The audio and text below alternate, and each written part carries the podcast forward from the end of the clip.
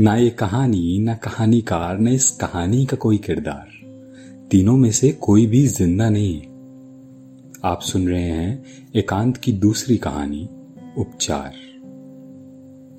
पहले प्यार से दिल टूटने के बाद और दूसरे इश्क को पहला मानने तक का सफ़र ये भी बहुत खूबसूरत होता है। इसी सिलसिले से जुड़ी एक बात याद आती है। आप में से कई लोग हो सकता है मुझे ना जानते हो तो मैं बता दूँ, मेरा नाम प्रज्वल है। तो जिस स्टेज की हम बात कर रहे हैं, कई लोग इसे डिनाइल का स्टेज कहते हैं, या हीलिंग का प्रोसेस कुछ लोग इसमें सेल्फ लव के लिए टाइम ढूँढने बैठ जाते हैं। या यही सब। तुम समझ रहे हो ना मैं क्या बात कर रहा हूँ? तो मानो या फिर नहीं, पर अगर कभी भी दिल टूटा है या यूँ कह लो कि कोई प्यार छूटा है तो ये सारी चीज़ें तो करी होगी ना।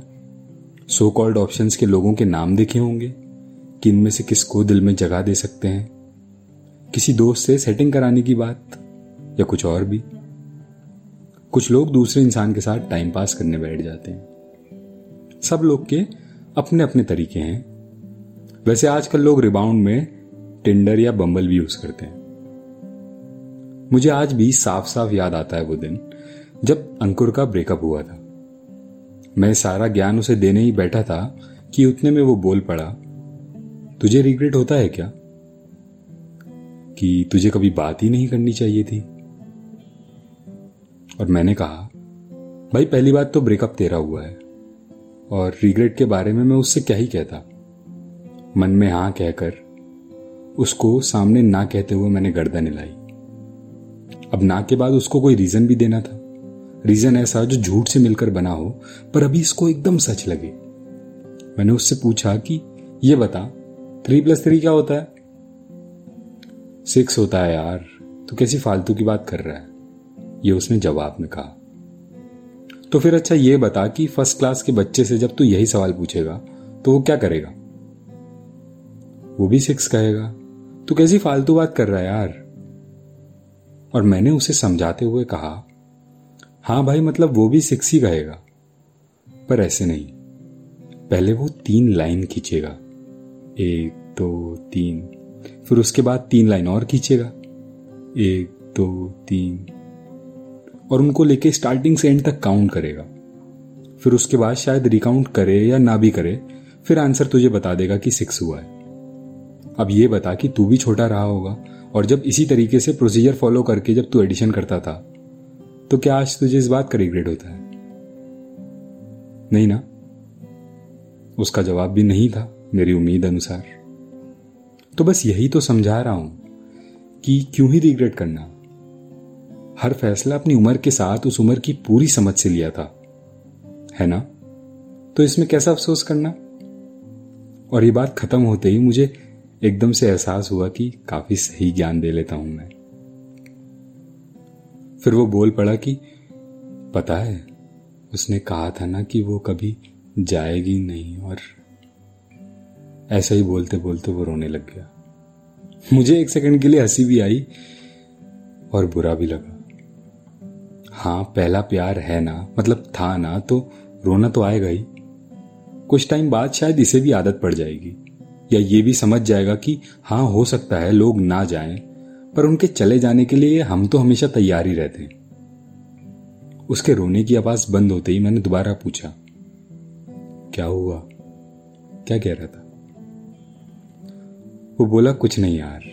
बस यही कि अब समझ में आ रहा है कि मैं नोटिस कर रहा था कुछ दिनों से।